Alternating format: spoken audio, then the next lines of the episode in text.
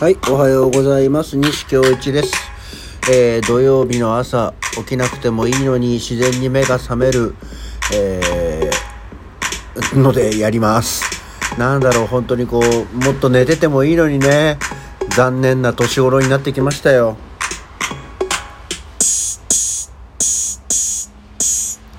はい、改めましておはようございます。8月14日土曜日午前6時43分、起き抜けラジオでございます。えー相変わらずの雨、えーここ3、4日はなんかずっと雨模様なようですね。まあおかげで涼しくて過ごしやすいんですけど、まあ、出かけるのも億劫な感じにはなりますわね。はい。そんなわけで、えー昨日はですね、なんか頭痛いんだよっていうことを言ってましたけども、まあ、なんとなく頭痛くてもわんとする時なんてまあ大体仕事行ってもうまくいかないんですよっていうことでですね昨日は会社をサボって、えーおります。うんなんかそうするとねこう人間というのは不思議なもので大体こう会社もう休んじゃおうってなると、えー具合は悪くなくなるもんでございまして。でなんかね言っててあー映画か映画見に行くかな久しぶりにと思ってあの収録終わってこうアップした後にアップロードした後に、えーまあ、近所のショッピングモールの映画館のシネコンの情報を見てたらですね8時5分の回があから、まあ、映画が見られるぞと。であの朝一ってちょっとね映画のあの料金がお安いんですよ、えーモーニングファーストショーといってあの午前中の1回目の上映に限りその作品の1回目の上映に限り、えー1400円で見られるっていうんであこれはちょうどいいやと思って、えー見てきました。で昨日はでなんかもう調子に乗ってモーニングファーストショーが2つ見られることが分かって ああこれはなおのことよろしいよろしいと思ってね見てきたりしてましたけどなので昨日は朝8時5分からあの1本目はあ山田洋次監督の「キネマの神様」を見てきました。あの志村けんがね主演の予定で、えーっていうで代わりに沢田研二ジュリーが代役を買って出たというかになったという映画だったんですけどね。まあ映画の内容自体はなんとなくそういうのってのはあの公式サイトとかでご覧いただけるものですし別にネタバレしちゃいかんというかネタバレしない程度の話で言うとまあやっぱりこういいお話なんですよね。決して私が進んでみるものじゃなかったですけども。まあいい映画で。少なくても俺この間見た寅さんより寅さんより好きだな。っていうことが分かりました。っていうのとあとねジュリーがねところどころ顔の表情がすごく志村けん的なのね。うんなんか変な顔してるとかこうアインみたいなことをしてるってわけじゃないんだけどふとなんだろうねこう笑ってるような悲しいような顔で人を見るみたいなところにすごくこう志村けん味があってああって思うしああ台本これそのまんま残したんだっていうようなシーンもあってそうかここは見たかったなっていうような感じがしました。で本当はねこのいわゆる映画館ものというか映画ものはあの大林信彦のねあの最終作ごめんなさいタイトル忘れましたけどもうちょっと見たいなと常々思ってたんですけどこれがなかなか見れてなくて。まあいい映画たまに見るよ俺だっていい映画ぐらい。っていうものをまず1本目に見まして、えーそれが8時5分からの回で終わったのが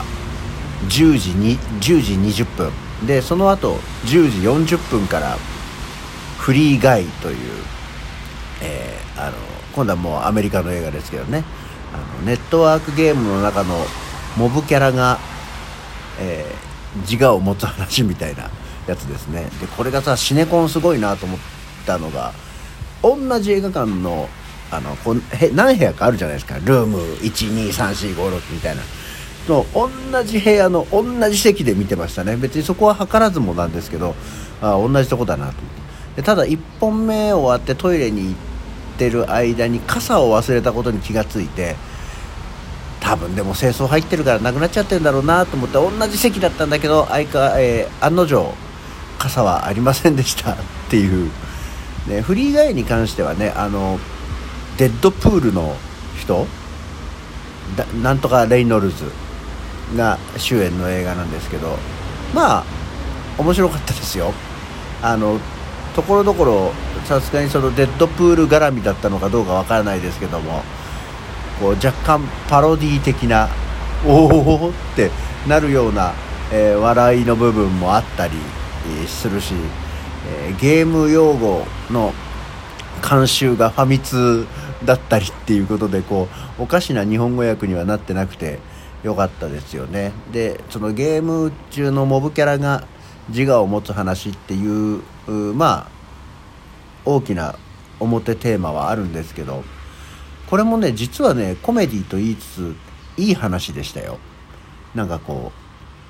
ういい話でした。一一位の人？あのなんとか市の C にこう井戸の一位の人々にこう何か焦点を当てる的なお話でほほう。っていうものでしたね。あのこれも悪くないです。なんかゲームとかもの世界もちゃんと面白かったし。ああそうそうあるあるみたいなのもありつつっていうのがありまして。でそれが終わったのがあまあ12時過ぎて12時半過ぎか。まあ大体これも2時間ぐらいだったんで。さてとと思ってねまだお昼じゃないですか。さてと思ってどうしようかなと思ってふとあそういえば新宿でクルエラやってんなっていう。クルエラも見てなかったなと思って。えー、そこまでは地元の川口にいたんですけどこっから電車に乗って新宿に行ってただ新宿に行ったって着いたのが1時1時半前ぐらいで時間見たらクルエラ3時25分かなんかで2時間ぐらいあるんで、えーと、じゃあっていうんであの新宿のねゲームセンターにかれこれ2年ぐらいずっと大量にメダルを預けてんですよ。メダル預け入れってできるんですけどで大体こう預け入れ有効期限が3ヶ月。でその3ヶ月の期限を切れないようにこうちょこちょこちょこちょこ行っては使いでたまに増えて戻しみたいな感じのことをやってるので、えー毎えー、いつものっていうことで、えー、2500枚ぐらいあるメダルからちょっと使って、えー、保管期限を延ばしで、えー、ご飯を食べであそういえばなんか CD 買わなきゃいけないやつが1枚あるんだったと思ってディスクユニオンに行きなくてタワレコに行き会ってでアンディ・パートリッジという XTC の、えー、フロントマンのアンディ・パートリッジの、えー、EP 版というか4曲入りの CD を買いでもなんとなくまだ時間があるんだけどもうでも行くところもないから えー、っていうんで、えー、シネマカリテというところに行きましてクルエラを見ました。まあクルエラもね皆さんご存知のあの101匹ワンちゃんの、えー、ヴィランですよ。っていうあので101匹ワンちゃんってもう今言われるんだけどさ私の子供の頃はあれ101匹ワンちゃん大行進っていうタイトルだったんですけどなんかどうやら1981年ぐらいにタイトルが大行進がなくなったらしいんね。何の事情か知らないですけどね、まあ、大行進っていうものじゃないからなんだろうけどね、えー、というわけでクルエラを見てきました。まあエマ相変わらずワトソンなのか、えー、何なのか分かんないエマさんが出てきますけどなんともうエマが2人も出てくるっていうね。エマだらけのだらけじゃないで2人しかいないから、えー、映画でしたね、えー、クルエラは面白かったですよ。まあディズニーディズニーヴィランの出生の秘密みたいな。出生？出生？まあいいや。のっていうところでね、えー、誕生秘話みたいなお話でしたけど。いい感じだね。でもなんか時代背景がよく分かんなくなっちゃってまあいいんですけどそういうそんな時代みたいなので描いてるんでしょうけどね。実際の101匹ワンちゃんがいつの話だったんだっけ？時代的にいつの話だったんだっけ？と思うと。その辺のズレはよく分かんなくなっちゃうな。なんかえ？ちょっとちょっとちょっとずれんじゃない？みたいな気がしそこだけが気になった。でもなんかファッションとかあの音楽とかも良かったですしあの間抜けな2人は間抜けいかにして間抜けになっていくかみたいなね。まあ間抜けでもないんだけどクルエラに出てくる時は。なんか面白かったですね。やっぱりなんかそういう実写化はいいんだけどさなんかねあのアトラクションの方実写化映画はさ「まあ、パイレーツ・オブ・カリビアン」はもうなんか別世界に行っちゃいましたけどなんかどうなんだろうね。あのさ今ジャングルクルーズとかやってるじゃない？でその前にホーンテッドマンションもあったじゃない？なんかあの辺のこうやつはちょっといまいちなんだよね。そんなわけで映画を見たって話でいやなんかそこからちょっと続けようと思った話があったんだけどまあもうこんな時間になっちゃった。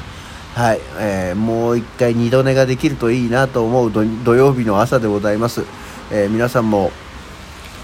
穏やかな週末をお過ごしください。ではごきげんよう。また次回。